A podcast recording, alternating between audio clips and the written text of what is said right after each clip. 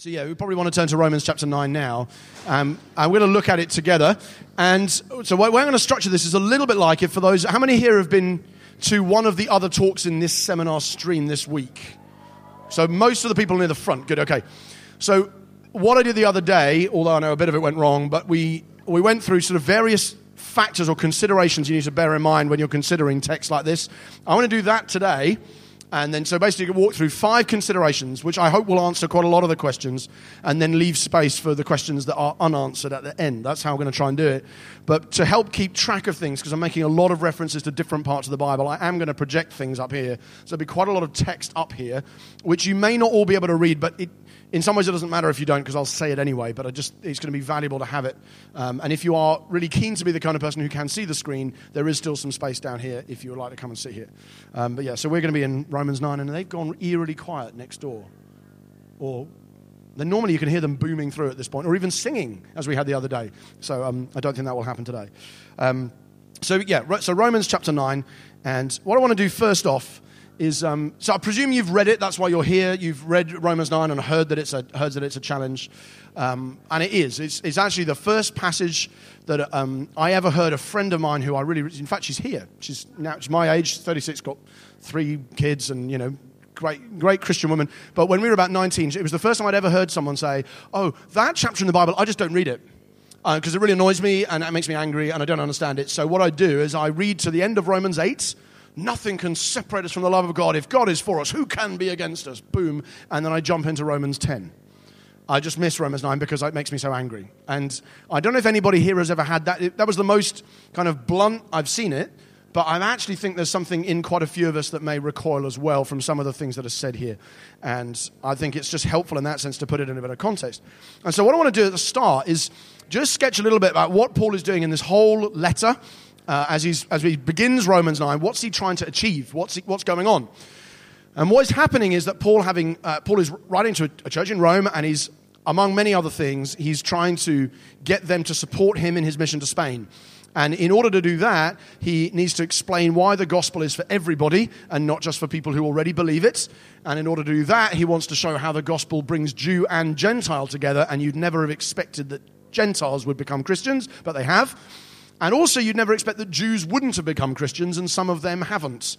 And that is the problem that he begins to deal with in Romans 9 to 11. His question in this whole section really is why have so many Jews rejected the gospel?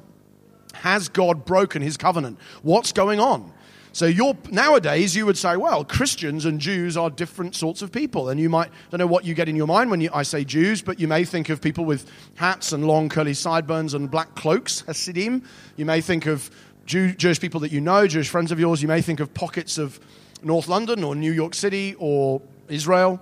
I don't know how you imagine it, but you probably think of Jews, most of us do, as being just British people, Jews as being somebody other than who we are as Christians. You may think of Jewish as primarily a, a, an ethnic thing or a religion that's different from Christianity. And what you've got to get your head around in, initially is that in Paul's day, that was not true at all. In Paul's day, all, most Christians were Jews as well. Jewish Christians were the main thing, and the surprise was not, oh, a Jewish Christian. The surprise was, oh, a Gentile Christian in Paul's day. So, how many people in this room are not ethnically Jewish? Hands up. Right? Almost everybody. Um, so you would have been the odd ones out in many in the first few years of the church. By the time this letter was written, there was quite a lot of us, as in non-Jewish people, um, but it was still we were still you know, probably tied, and the majority of the leaders in the church were very much Jewish. So there was a kind of complex social situation early on. And the question that rose in Paul's day was so, how do we make theological sense of the fact that lots of Jewish people are not following Jesus? What's going on there? That's the question that drives him to write these letters, these, these chapters. And so he begins in Romans 9 1. You know, I speak the truth in Christ. My conscience is, declares it in the Spirit. I am, I would rather be cut off from Jesus in order to let the Jews get saved than anything else. I am so desperate for them to become believers that I would be prepared to be separated from Jesus myself if they could. He's so animated by the salvation, because Paul's a Jew himself. Jesus is a Jew, Peter's a Jew, Paul's a Jew, all of the key leaders are Jews. And he's so desperate for them that he was just like, I want you to know my heart. I want them all to be saved. But then from verse 6 onwards, he begins to deal with the question how do we make sense of it, given that God made a promise to Abraham and said, Your seed, your offspring are going to bless the world? How do we make sense of the fact that a lot of them currently are not followers of Christ? What, what is the explanation? And he asks the question, Romans 9 6. It, well, he effectively answers the question it is not as if the word of God has failed. And what he's trying to do in these chapters, this is an overview of the whole of Romans 9 to 11. What he's trying to do is defend God's word and say God hasn't broken his promise. It might sound like he has, but he hasn't. But the, ch- the question you would ask if you were a, in, in the mid 50s and AD with Paul, you would have said, Paul, God made a promise to Abraham and said, These guys will all be a blessing to the nations, and now lots of them have rejected Christ. Ha- does that mean that God's promise has been broken? It's all very well you saying nothing can separate us from the love of God, but how do we know? Because it looks to me like the Jews have been, or a lot of them have. How do we make sense of that? And so Paul's goal in these chapters is to try and explain why God hasn't broken his word or his covenant in spite of the unbelief of modern day Jews. So his big question, why have so many Jews rejected the gospel? Has God broken his covenant? And he says no, and he kind of gives four reasons in this section, in this large section. No, reason number one. If you look back in history, you will find that ethnic Israel has always, in other words, the people who have, let's be honest about it, not got foreskins, right? Circumcised, as in you have been born into a Jewish family, you had your foreskin chopped off on the eighth day, or your father had, and you're a girl, right? But generally, you are, you are in ethnic Israel, but ethnic Israel has always included some people who are faithful or believing people and some who aren't. So Elijah, in Elijah's day, is saying, I am one, I'm the only one left. He's saying to God, he's crying out in anger, actually saying, God, what's going on? I'm the only one left. And God says, there's actually 7,000 people left who are Christian, who are not Christians, who are followers of God, who are worshipping the, the Lord and who have not rejected him. But Paul's point here is look, if you go back right back to the beginning, Abraham, Isaac, Ishmael, Jacob, Esau, you will find that people descended from Abraham have always been a mix. Some of them have been believers and some of them haven't been. So God hasn't broken his word because God never actually said that every individual ethnic Jew was going to be a follower of the Lord. In fact, if you look back to the start of our story, Paul's saying, you'll find that Isaac was and Ishmael wasn't, and Jacob was and Esau wasn't, and that's always been true. So don't, don't act like God has to save every single Jewish person or every single descendant of Abraham. All right, that's argument number one. Argument number two Israel doesn't actually have a right to election in the first place. Election means choice.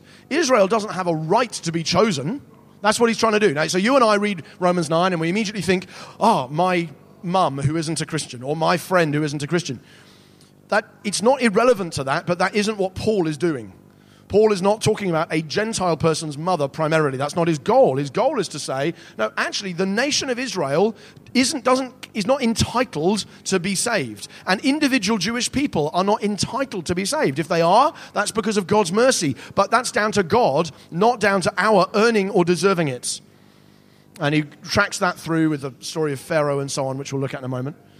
Then, argument number three the reason why lots of Jewish people are not following Christ is because they have stumbled over faith in Christ. The new covenant in Jesus has now begun, and they don't they are acting as if it hasn't. They are acting as if works of the law still save, and they don't. They are acting as if works of the law mark off who's in God's people, and they don't.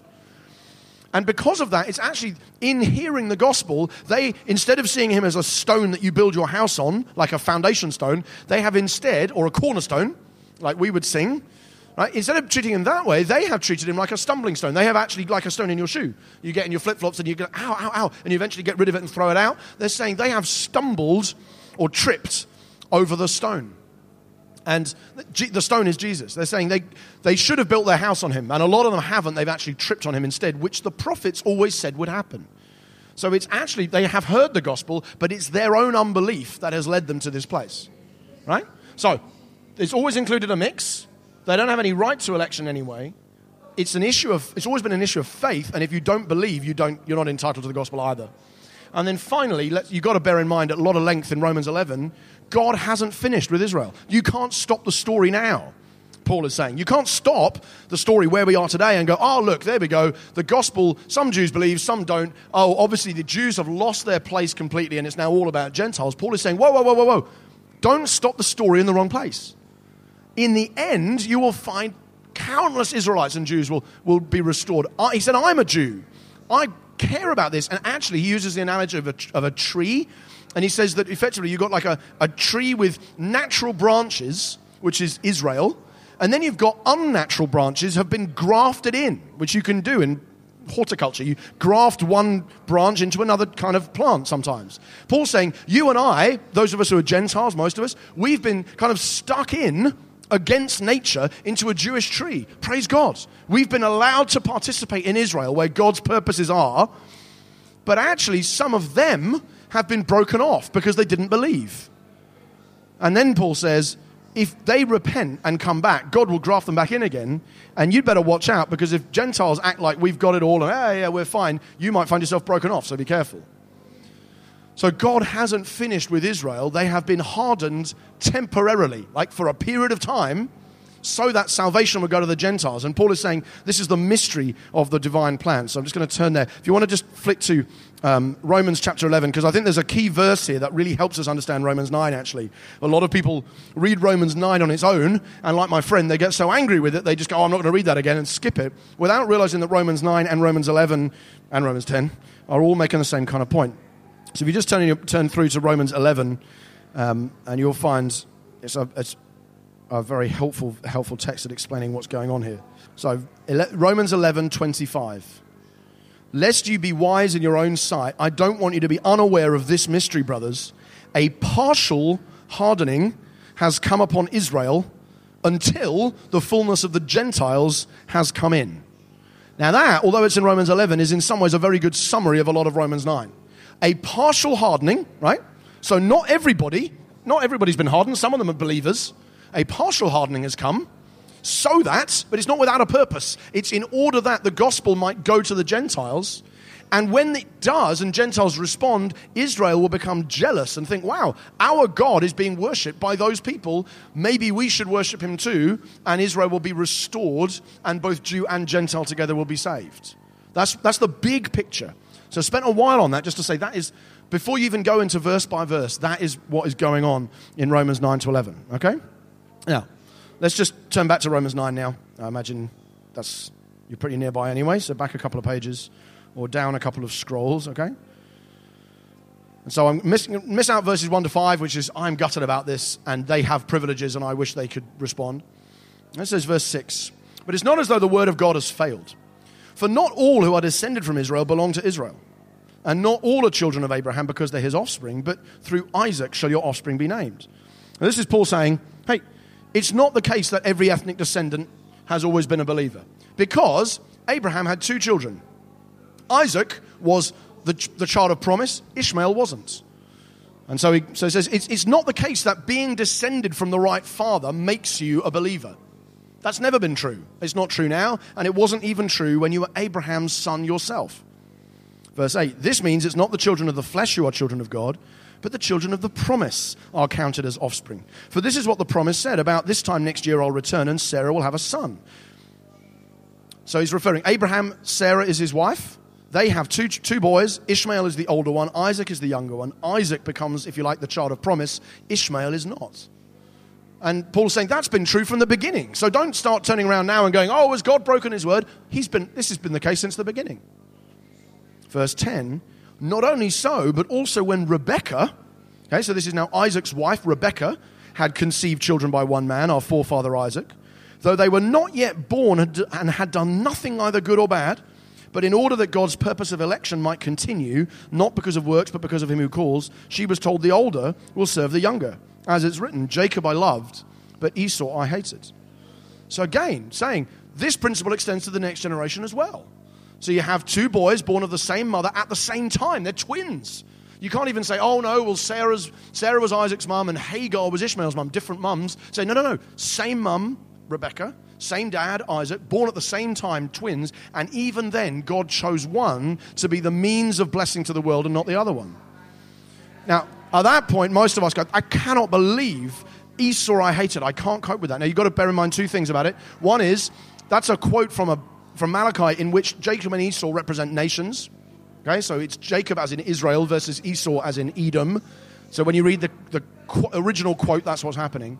Second thing is, it sounds like favoritism of one brother over another, but what you've got to remember is that the, it's always the older brother who's the favorite in ancient culture and in the Old Testament. It's always the older brother gets the double portion, right? So if you three boys and you are my children and I'm the patriarch, right? Four kids, right? I divide it up into five portions, right? And you get one, and you get one, and you get one, and you're the first one, you get two. Right? That's how the ancient world works. That's how Israel works. And what Paul is doing is saying, in this case, it's the younger brother who gets the inheritance and not the older one. He's, he's not picking the favorites, he's picking the underdog. He's picking the one who isn't the favorite and honoring and privileging him rather than the one that you'd expect. And that is the way that God works, Paul is saying. So we've got this what he, and the reason he's making that point is not to say, therefore, God creates some people hating them from beginning to end. The point is to say, what God does is in choosing some of his people for his divine purposes to bring blessing to others, he chooses a Jacob, an underdog, over an Esau. And, he, and actually, he's always done that. He's always used some people to bring his saving blessings to the world, and not everybody. And so you can't turn around now and say, oh, what's going on here with these guys? You've got to begin by understanding no, God has always used some as a means of blessing to the rest. And in the case of Jacob and Esau, they gave birth to nations, who some, one of whom was then used as a means of blessing, and the other one of whom was not, and actually became an enemy of God's people and faced judgment. Okay? So the first thing we've got to consider is the big picture of Romans 9 to 11. Second thing we've got to consider the hardening of Pharaoh's heart and how this story actually works, right? A lot of text here, and I, don't worry, I'll, I'll say it so you don't have to read it all. Read on from verse 14, though, in Romans 9 for a minute with me. What shall we say then? Is there injustice on God's part? By no means. For he says to Moses, I will have mercy on whom I have mercy, and I will have compassion on whom I have compassion so that it depends not on human will or exertion, but on God who has mercy. For the scripture says to Pharaoh, For this very purpose I've raised you up, that I might show my power in you, and that my name might be proclaimed in all the earth. So then he has mercy on whoever he wills, and he hardens whoever he wills. So he brings in Pharaoh and says, I have deliberately raised you up as a means of Israel being freed, and I have hardened Pharaoh's heart and that is a second thing that really bothers people. They think, so does that mean God has taken my mum or my friend or whatever and actively forced them not to believe? They're desperate to believe inside, going, I want to believe, I want to believe. And God has said, No, you shall not believe because I'm going to judge you. Is that what happened to Pharaoh? And is that what happens to us? That's the question people ask. And I think the answer is no, but I want to explain why. So, the hardening of Pharaoh's heart raises the question, and it's also quoted in the most famous New Testament passage to address the issue, which is where we are now. In chronological order, this is what happens in the Exodus story. Exodus 3. I know the king of Egypt will not let you go unless compelled by a mighty hand. So I will stretch out my hand and strike Egypt with all the wonders I'll do in it. And after that, he'll let you go. I have to say this at this point. My son at the moment is six and he's autistic. And he just loves the story of the Pharaoh. For some reason, he just thinks Pharaoh is the good guy, and we're trying to convince him that he's not, but he does. And so he just walks, he's the kind of boy who will walk down the street quoting bits of the kid's Bible and shouting at random strangers. He did it with Herod for a while. It was really embarrassing. He'd walk down the street and go, Go and find the boy. I will be the only king of the Jews. And, and just shouting at random people outside Tesco's. It was really embarrassing. And at the moment, he's in a Pharaoh phase. And so he, and he likes the naughty ones in every story. When it was Joseph and his brothers, he'd always be like, um, Reuben and Simeon and Levi and Judah, they threw Joseph down a dry well. They are naughty. He loves the naughty ones. And in this case, he's quoting Pharaoh all the time. And so when you tell him off at the moment, he goes, No, I do not know your God. He continued, which is what Pharaoh says in the story. So I just had to drop that in. Nothing relevant to this. But anyway, Pharaoh's the villain. Pharaoh's the baddie. Oh, and the other day, that's right, he tried to blame Pharaoh. And my wife just, she put it on Twitter. She just said, No, it wasn't me, it was Pharaoh. And then close quotes. And then she went, Nice choice of baddie, but not very convincing for whoever just kicked the dishwasher, uh, which is where he's at. So he's always blaming Pharaoh.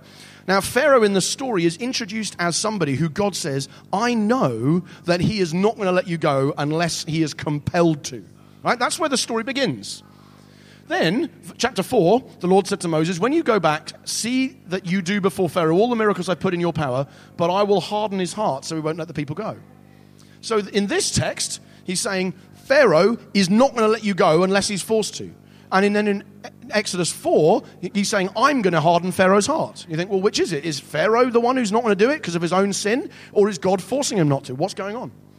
Chapter 7, I will harden Pharaoh's heart. But then 7, 13 to 14, Pharaoh's heart was hardened. 722, Pharaoh's heart remained hardened. But when Pharaoh, uh, chapter 8, when Pharaoh saw there was a respite, he hardened his heart. So it's now very confusing. You think it said it was, it's Pharaoh doing it, then God doing it, then Pharaoh doing it, then God doing it, then Pharaoh doing it. But when Pharaoh thought there was, when Pharaoh thought, saw that there was a respite, he hardened his heart. But Pharaoh's heart was hardened. But Pharaoh's heart was hardened. But the heart of Pharaoh was hardened. But the Lord hardened the heart of Pharaoh. Oh, right, so now it's God again. What's going on? But when Pharaoh saw the rain and the hail and the thunder had ceased, he sinned yet again and hardened his heart. Finally, in chapter 10, 20, 27, 11, 10, but the Lord hardened Pharaoh's heart. Now, the reason I'm listing them all like that is because I want you to see that the writer has deliberately written the story in such a way as to show you that our that Pharaoh's sin and God hardening Pharaoh's heart are re- very closely related, and you're not in a position to say it was Pharaoh, not God, and it was God, not Pharaoh. The writer doesn't let you do that. The writer says Pharaoh was going to do it, and God knew he would, and at the same time, God is involved in that process in ensuring that it happens in order to bring about his purposes. And we don't like that. We find that very puzzling. We think mentally it doesn't make sense. Surely Pharaoh is responsible for his sin and it's got nothing to do with God, or God is responsible for his sin and it's got nothing to do with Pharaoh. And that is not the way the Bible thinks. Say the Bible thinks. You know, that's not the way the writer here thinks, and it's not the way Paul thinks. So when you read Romans chapter 9, the second thing you have to bear in mind is that the hardening of Pharaoh's heart is done for the purpose of freeing Israel. So it's for blessing, actually. But Pharaoh, in that sense, is, because of his own sin, collateral damage in bringing about the liberation of Israel. So, however many millions of Jews leave and get free because of one man's sin, he is hardened in his sin by God but he was sinning anyway. So do you see? It's both. And I think that's a second factor to bear in mind. Third factor to bear in mind potters, pots, and promises. We have to continue reading in Romans 9. The last two will deal with a bit more of the sort of philosophical problems we have, right? So we're now, we've just read up to verse 18. Now we're going to read verse 19. You will say to me then, right? So let's assume that the Isaac and Ishmael, Jacob and Esau, and Pharaoh and Israel story represents what happens in our own generation when Israel is rejecting the gospel, right? So bear in mind, this is still his question. Why is that happening? And the, right, the, the reader would now say, hang on, if that's true, Isaac and Ishmael, Jacob and Esau, Pharaoh and Israel, surely no one can do anything about that. It's got nothing to do with us then. If God is doing hardening, then a Jew who is hardened in their own sin can't do anything about it, can they? Isn't that unjust? Verse 19 You'll say to me then, Why does he still find fault? For who can resist his will? But who are you, O man, to answer back to God? Will what is molded say to its molder, Why have you made me like this? Has the potter no right over the clay to make out of the same lump one vessel for honorable use and another for dishonorable use? What if God, desiring to show his wrath and make known his power, has endured with much patience vessels of wrath prepared for destruction, in order to make known the riches of his glory from vessels of mercy, which he's prepared beforehand for glory, even us whom he's called, not from the Jews only, but also from the Gentiles? As indeed he says in Hosea. And then he, the rest of the chapter is quotes from the Old Testament to demonstrate that that's what God's doing. Now, a lot of us misunderstand the pot potter thing. I think. I think this is quite, quite easy to misunderstand. It's because the picture, without reading it in its original context, the picture can sound like it's an entirely arbitrary moment in God where He just picks up some lumps and goes, Well, I'm going to make you into this kind of a pot, bully for you, and I'm going to make you into that kind of a thing, which is just like a horrible vessel, and then I'm going to smash you and take joy in doing it. Without reading it in its uh, Old Testament context, it's very easy to see it as if that's what's happening. But bear in mind, again, two things. Firstly, Paul's big picture is trying to demonstrate, what, demonstrate why it's not unjust of God to harden Jews in order that the gospel might go to the Gentiles. That's what he's doing in these, in these texts. The second thing to bear in mind is that the passage from which that pot potter thing comes in Jeremiah uses the analogy of a potter and his pot to describe the relationship between God and Israel. And in what happens, if you ch- just turn with me Jeremiah 18, I don't want you to take my word for it. Jeremiah 18 often when you discovered puzzling things in the Bible, other texts shed light on what's going on in ways that can make a better sense of it. So we have to read Jeremiah 18.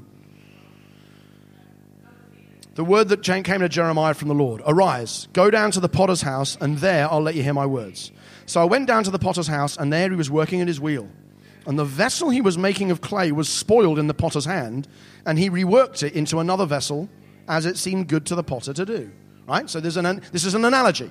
Right? The potter is working away, and he's spinning at the wheel, and the, and the, the pot goes wrong. And he goes, All right, I'll discard that and start on another one. Then, verse 5, then the word of the Lord came to me, O house of Israel, can't I do with you as this potter has done? declares the Lord. Behold, like the clay in the potter's hand, so are you in my hand, O house of Israel. If at any time I declare concerning a nation or kingdom that I'll pluck up and break down and destroy it, and if the nation concerning which I've spoken turns from its evil, I will relent of the disaster I intended to do it. And if at any time I declare concerning a nation or kingdom, I'll build it and plant it, and if it does evil in my sight, not listening to my voice, then I'll relent of the good I'd intended to do it. What God is saying is, just like this potter, when he sees this pot spoiled in his hand, can put it to one side and start a new one. I, as God, am entitled, if having said, I'm going to bless this nation, and then see that they reject me, I can reconsider the good I was going to do them because of their sin and judge them. And if a nation which was rebellious against me and I said, I'm going to judge them, they repent, then I'll say, actually, now I will bless them. I'm allowed to do that because I'm God. Can anybody think of an example of the second category, of a nation that God had said, I'm going to judge you all, and they repent and God blesses them? Nineveh with Jonah, right? That is the story of Jonah. Jonah is the story of the second of these two things happening. Or actually, it's the first in, the, in Jeremiah, right? It's the story of exactly that happening. Nation is under judgment. God says, I'm going to judge you. The nation goes, No, we repent, and God blesses them. And he's saying the opposite is also possible. I am completely entitled, similarly, to declare that I'm going to save and rescue a people. And if they harden themselves in sin and reject me, I am entitled to harden them and ratify, if you like, pass judgment on them, and then decide to use somebody else for my purposes. I'm God. I'm allowed to do that. And you, as a pot, can't go, that wasn't fair. You promised. You promised we'd be fine. You promised we'd be safe. God's saying, yeah, but your response to my promise puts the promise in jeopardy. Just like Nineveh's response to my promise of judgment meant they got saved, your response to my promise of blessing has meant you have been hardened. Do you see how, if you read it that way, it just helps, hope, a lot with what's going on here? And that's got several implications with, for biblical theology. Israel is a pot that's spoiled in the potter's hand, and they will face exile, even though God has promised to bless them. That's what Jeremiah is saying in his day. Paul is then using that story and saying it's the same today. Israel is in sin, and because they are, God has reconsidered the good he was going to do them. And you now can't go, oh, well, no, you're not allowed to do that because you, as a pot, can't tell the potter he's wrong. Actually, it's your sin that's led to this predicament. And I think that, therefore, this pot potter analogy is actually targeted specifically at Israel and also that prophetic promises are not supposed to be cast iron guarantees of the future in most cases. Prophetic promises are there to provoke response of repentance and faith. That's by the by. So that's a third factor. Consideration four, a bit briefer, but we've got to bear it in mind our, our limited perspective, right? And we do have a very limited perspective on that, on these, on these issues. I just want to pull this out for a second. We do have a limited perspective on a lot of these issues, which means we don't see sometimes what God is doing in them. Okay?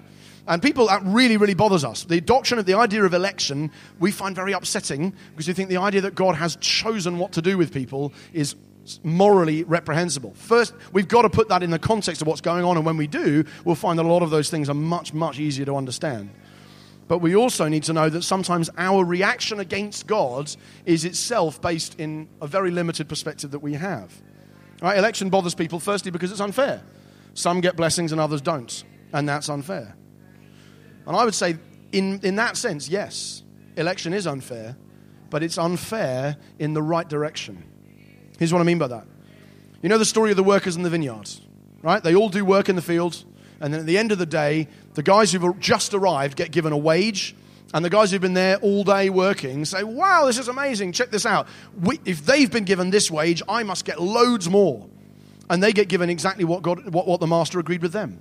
And they go away grumbling and saying, This is unfair. We worked harder than them. And the master is saying, Well, it is unfair, but it's unfair in the right direction. You got exactly what you deserved, they got more than they deserved. So if I've been unfair at all, which I kind of have, you haven't all got the same, you haven't got all got the same hourly rates, but you have got exactly what we agreed. And if I've now decided to pour out blessings on them, that's not that's unfair in the right direction, right? That's gracious. That's not vindictive. You and I, you've got on terms. You, what you have been judged fairly in light of your work.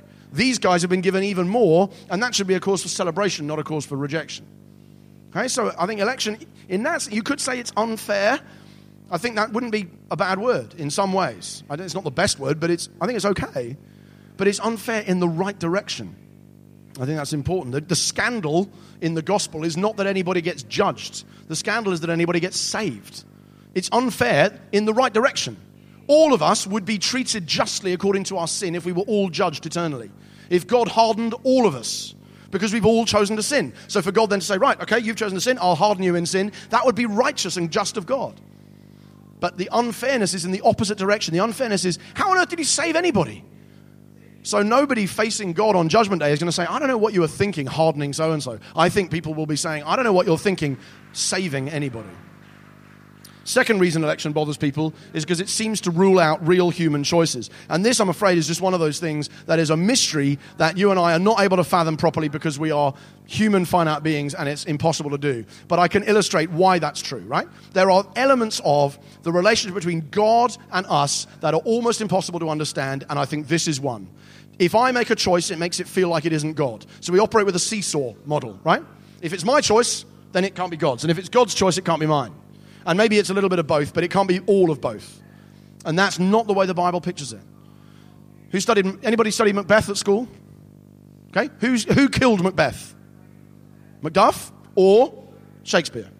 Okay, who killed him? Macduff, Shakespeare. Which one? Which was it? And you go, well, uh, both, but in different ways and at different levels, and it's not really that kind of a question. Right? Macduff freely chooses. Shakespeare freely chooses. How does that work? Well, and I'm not saying we are quite like characters in a play, it's an analogy, but it may help you get your head around oh, so there are times when two agents are both freely at work in one situation, and somehow both are compatible in a way we don't understand. If you don't like that, um, and I understand you might not, um, you might find this analogy a little bit more helpful. Imagine you are a two dimensional creature and you are now looking at this object, okay? Now, I kind of imagine this little button bit isn't on the end because that slightly makes the, makes the picture a little bit more confusing, okay? So, what shape is this two dimensional object, friends, over in that part of the room? It's a circle. What shape is this two dimensional object, people over in that part of the room? It's an oblong or a kind of a weird square or a weird oblong with a button on the end, right? Now, you could have a big argument with those guys if you were two dimensional creatures looking at this object. You would say, No, it's not. It's oblong, you fool. How can you possibly think that's circular? You don't even know what a circle is, moron. And they could say the same thing in reverse. And the reason would, of course, be that you're both looking at something that you're not fully wired to understand or express within the limitations of your knowledge. And I think free will and predestination is like that. I think if the question is, do, do human beings choose or does God? I think the answer is just yes.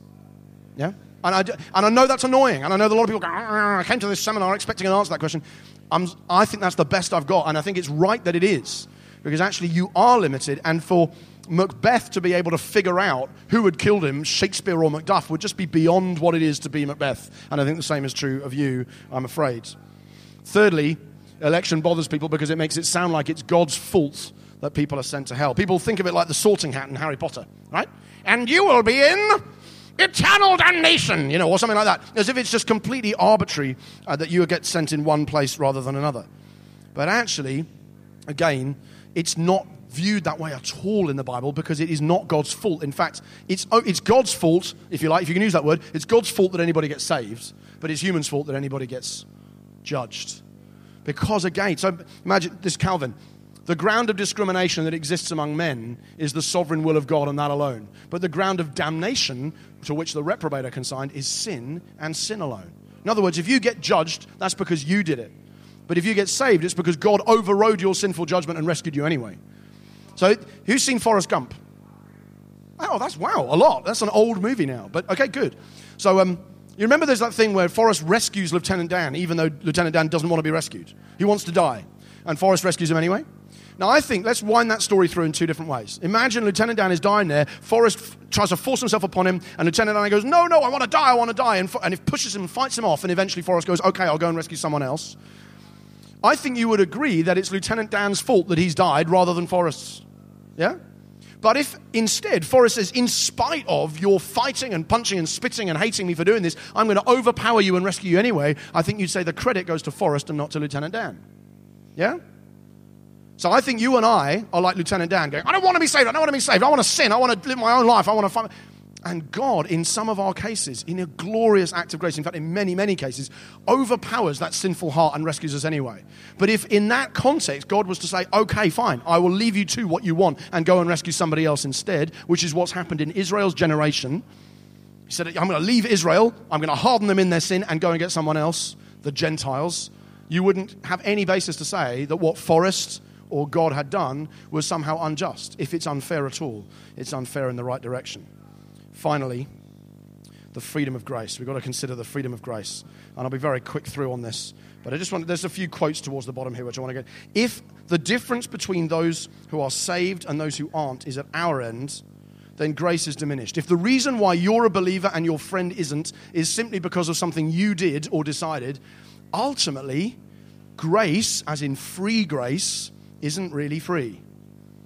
Right? If uh, you can say, my, you know, it's because of amazing grace that I'm saved. If ultimately the, re- the difference between you and your unbelieving friend is that you have done something better than they did, it's not quite grace as the Bible presents it. If the difference instead is that God has done something to you, then that's what grace really is. And there's a number of things Paul says. Before the boys had done anything good or bad, but in order that God's purpose and election might stand. Not because of works, but his call. It depends not on human will or exertion, but on God who has mercy. If it by works, it would not be by grace. Otherwise, grace wouldn't be grace. Jesus says the same thing. You didn't choose me, I chose you. That's what grace is. And that is a very odd concept to most of us because most of us feel like instinctively we chose God. But actually, behind it all, the working of the Holy Spirit to bring us to that point is the difference ultimately between you and somebody who doesn't. And so here's just three three quotes plus another extra one, which I like at the end, right? George Mueller, who founded Mueller's orphanages, you probably heard of him, or maybe. I had been much opposed to the doctrine of election. But after he studied the New Testament, he then came to convince this is what, be convinced this is what it teaches. I hated it. I didn't believe it. And then I studied the Bible because it didn't feel right. And then I studied the Bible and I thought, I think that's what it's actually saying. Charles Spurgeon, this, you may relate to this. When I was coming to Christ, I thought I was doing it all myself. And though I sought the Lord earnestly, I had no idea the Lord was seeking me. One weeknight, I was sitting in the house of God. I wasn't thinking much about the preacher's sermon because I didn't believe it, which I quite like. The thought struck me, how did you come to be a Christian? I sought the Lord. But how did you come to seek the Lord? I shouldn't have sought him unless there'd been some influence in my mind previously to make me seek him. How came I to pray? I was induced to pray by reading the scriptures. But how came I to read the scriptures?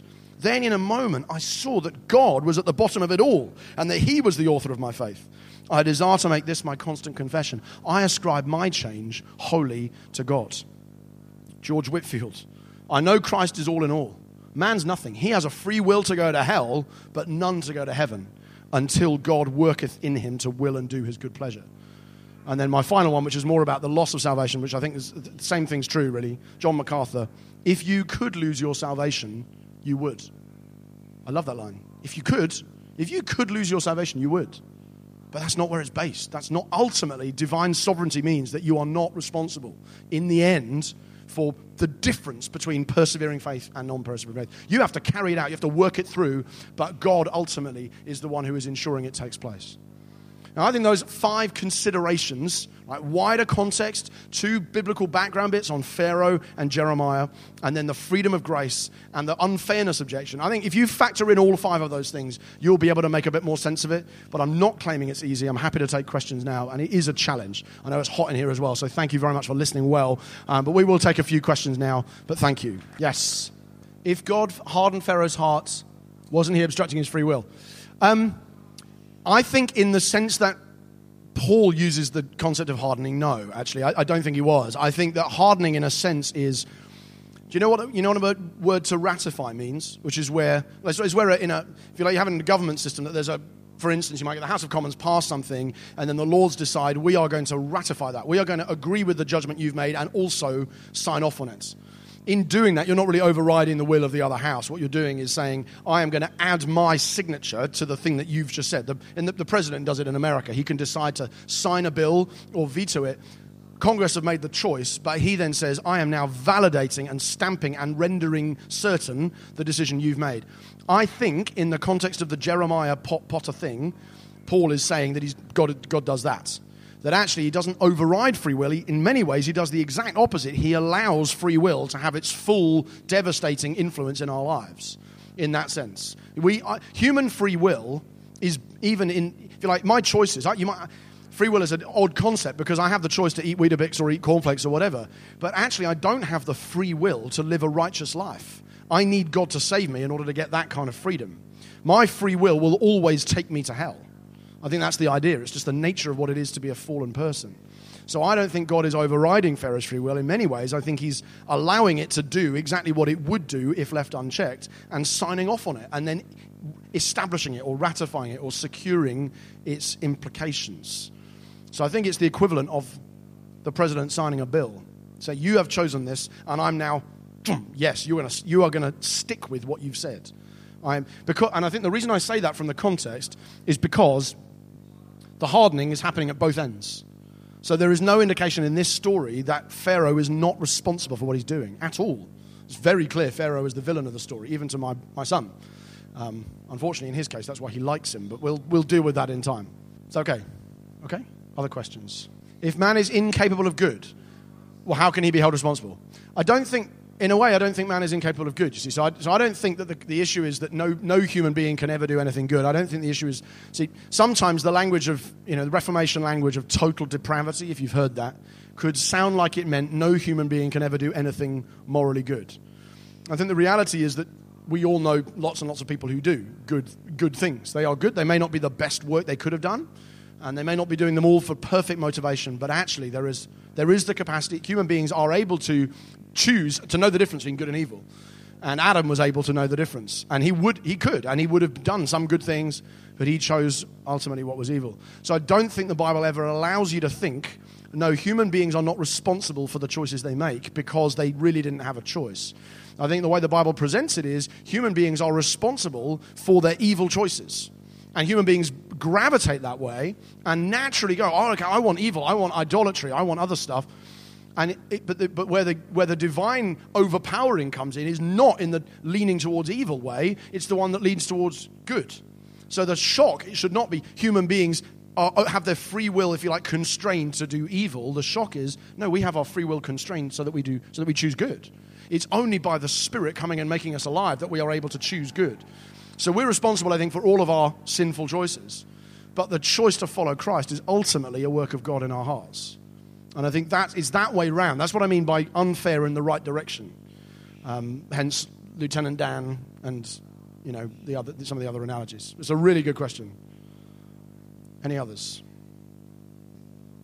Okay, brilliant question, right? That's a that's a question with teeth. Ripple of. I'll, I'll repeat it, but ripple of applause for him anyway, right? Take it on faith. It was a good question. So in 1 Timothy 2 4, it says, God desires all people to be saved does that mean that God doesn't get what he wants?